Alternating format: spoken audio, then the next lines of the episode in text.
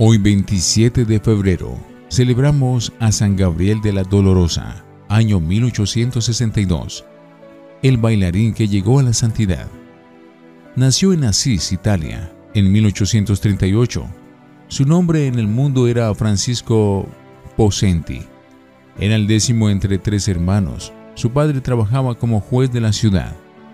A los cuatro años quedó huérfano de madre.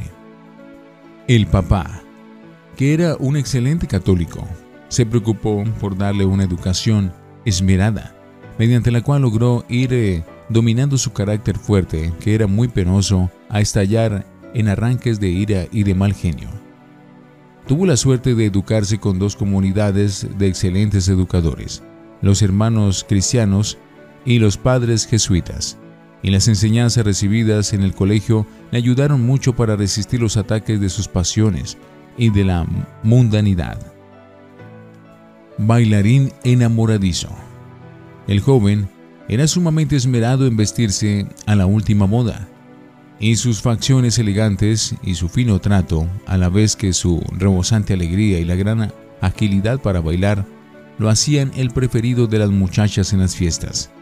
Su lectura favorita eran las novelas, pero le sucedía, como en otro tiempo a San Ignacio, que al leer las novelas, en el momento sentía emoción y agrado, pero después le quedaba en el alma una profunda tristeza y un mortal hastío y abatimiento. Sus amigos lo llamaban el enamoradizo, pero los amores mundanos eran como un puñal forrado con miel, dulces por fuera y dolorosos en el alma. Amargos recuerdos. En una de las 40 cartas que de él se conservan, le escribe a un antiguo amigo cuando ya se ha entrado de religioso. Mi buen colega, si quieres mantener tu alma libre de pecado y sin la esclavitud de las pasiones y de las malas costumbres, tienes que huir siempre de la lectura de novelas y el asistir a teatros donde se dan representaciones mundanas mucho cuidado con las reuniones donde hay licor y con las fiestas donde hay sensualidad. Y huye siempre de toda lectura que pueda hacer daño a tu alma. Yo creo que si hubiera permanecido en el mundo, no habría conseguido la salvación de mi alma.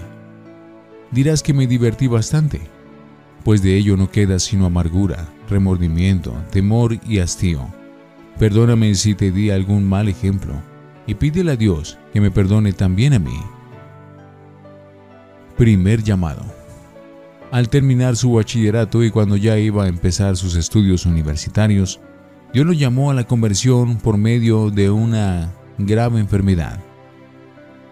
Lleno de susto prometió que si se curaba de aquel mal, se iría de religioso. Pero apenas estuvo bien de salud, olvidó su promesa y siguió gozando del mundo. Segundo aviso. Un año después se enferma mucho más gravemente. Una laringitis que trata de ahogarlo y que casi lo lleva al sepulcro. Lleno de fe invoca la intercesión de un santo jesuita martirizado en las misiones y promete irse de religioso. Y al colocarse una reliquia de aquel mártir en el pecho, se queda dormido y cuando despierta está curado milagrosamente. Pero apenas se repone de su enfermedad, empieza otra vez el atractivo de las fiestas y de los enamoramientos y olvida su promesa.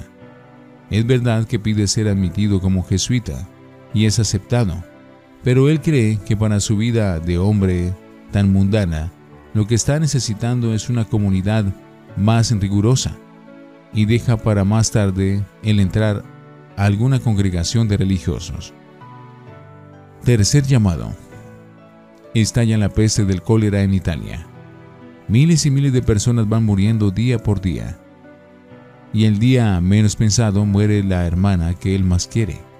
Considera que esto es un llamado muy serio de Dios para que se vaya de religioso. Habla con su padre, pero este le parece que un joven amigo de fiestas mundanas se va a aburrir demasiado en un convento y que la vocación no le va a durar quizá ni siquiera unos meses. Cuarto llamado. Pero un día asiste a una procesión con la imagen de la Virgen Santísima. Nuestro joven le ha tenido siempre una gran devoción a la Madre de Dios y probablemente esta devoción fue la que logró librarlo de las trampas del mundo. Y en plena procesión levanta sus ojos hacia la imagen de la Virgen y ve que ella lo mira fijamente con una mirada que jamás había sentido en su vida. Ante esto, ya no puede resistir más. Se va dando su padre a rogarle que lo deje ir de religioso. El buen hombre le pide al parecer al confesor de su hijo, y recibida la aprobación de este santo sacerdote, le concede el permiso de entrar en una comunidad bien rígida y rigurosa, los padres pasionistas. Cambio de nombre y de vida. Al entrar de religioso se cambia de nombre y en adelante se llamará Gabriel de la Dolorosa. Gabriel, que significa el que lleva el mensaje de Dios, y de la Dolorosa, porque su devoción mariana más querida consiste en recordar los siete dolores o penas que sufrió la Virgen María. Desde entonces será un hombre totalmente transformado. Cambio muy brusco. Gabriel había gozado siempre de muchas comodidades en la vida y le había dado gusto a sus sentidos, y ahora entra a una comunidad donde se ayuna y donde la alimentación es tosca y nada variada. Los primeros meses sufre un verdadero martirio con este cambio tan brusco, pero nadie le oye jamás una queja, ni lo ve triste o disgustado. Religioso de tiempo completo. Gabriel lo que hacía, lo hacía con toda el alma. En el mundo se había dedicado con todas sus fuerzas a las fiestas mundanas, pero ahora, entrado de religioso, se dedicó con todas las fuerzas de su personalidad a cumplir exactamente los reglamentos de la comunidad.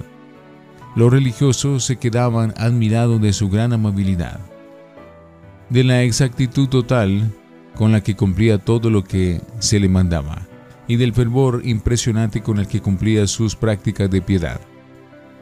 Su vida religiosa fue breve, apenas unos seis años, pero en él se cumple lo que dice el libro de Sirácida.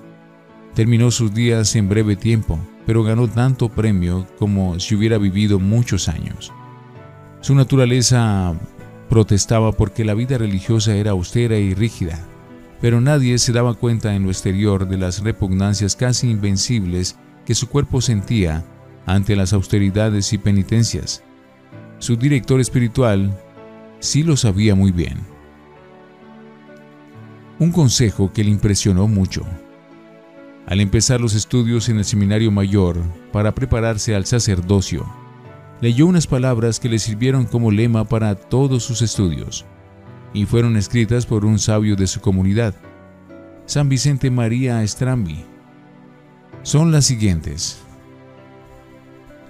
Los que se preparan para ser predicadores o catequistas, piensen mientras estudian que una inmensa cantidad de pobres pecadores le suplican diciendo, por favor, prepárese bien para que logre llevarnos a nosotros a la eternidad de la salvación. Este consejo tan provechoso lo incitó a dedicarse a los estudios religiosos con todo el entusiasmo de su espíritu. El calvario de la enfermedad. Cuando ya Gabriel estaba bastante cerca de llegar al sacerdocio, le llegó la terrible enfermedad de la tuberculosis. Tiene que recluirse en la enfermería y allí acepta con toda alegría y gran paciencia lo que Dios ha permitido que le suceda. De vómito de sangre en vómito de sangre, de ahogo en ahogo. Vive todo un año repitiendo de vez en cuando lo que Jesús decía en el huerto de los olivos. Padre, si no es posible que pase de mí este cáliz de amargura, que se cumpla en mí tu santa voluntad. Dos cosas que lo llenaban de valor. La comunidad de los pasionistas tienen como principal devoción el meditar en la Santísima Pasión de Jesús y al pensar y repensar en lo que Cristo sufrió en la agonía del huerto, en la flagelación, en la coronación de espinas, en la subida al Calvario con la cruz a cuestas, y en las horas de mortal agonía que el Señor padeció en la cruz, sentía Gabriel tan grande aprecio por los sufrimientos que nos vuelven muy semejantes a Jesucristo sufriente, que lo soportaba todo con un valor y una tranquilidad impresionantes. Pero había otra gran ayuda que lo llenaba de valor y esperanza, y era su fervorosa devoción a la Madre de Dios. Su libro mariano preferido era Las Glorias de María, escrito por San Alfonso María de Ligorio. Un libro que consuela mucho a los pecadores y débiles, y que, aunque lo leamos diez veces, todas las veces nos parece nuevo e impresionante. La devoción a la Santísima Virgen llevó a Gabriel a grados altísimos de santidad. Otros detalles. A un religioso le aconsejaba, no hay que fijar la mirada en rostros hermosos, porque esto enciende mucho las pasiones. A otro le decía, lo que más ayuda a vivir con el alma en paz es el pensar en la presencia de Dios, el recordar que los ojos de Dios siempre me están mirando y sus oídos me están oyendo a toda hora, y que el Señor pagará todo lo que se hace por Él, aunque sea regalar a otro un vaso de agua. El 27 de febrero de 1862, después de recibir los santos sacramentos y haber pedido perdón a todos por cualquier mal ejemplo que le hubiera podido dar, cruzó sus manos sobre el pecho y quedó como si estuviera plácidamente dormido. Su alma había volado a la eternidad a recibir de Dios el premio de sus buenas obras y de sus sacrificios. Apenas iba a cumplir los 25 años. Poco después, empezaron a conseguirse milagros por su intercesión, y en 1926 el sumo pontífice lo declaró santo y lo nombró patrono de los jóvenes laicos que se dedican al apostolado.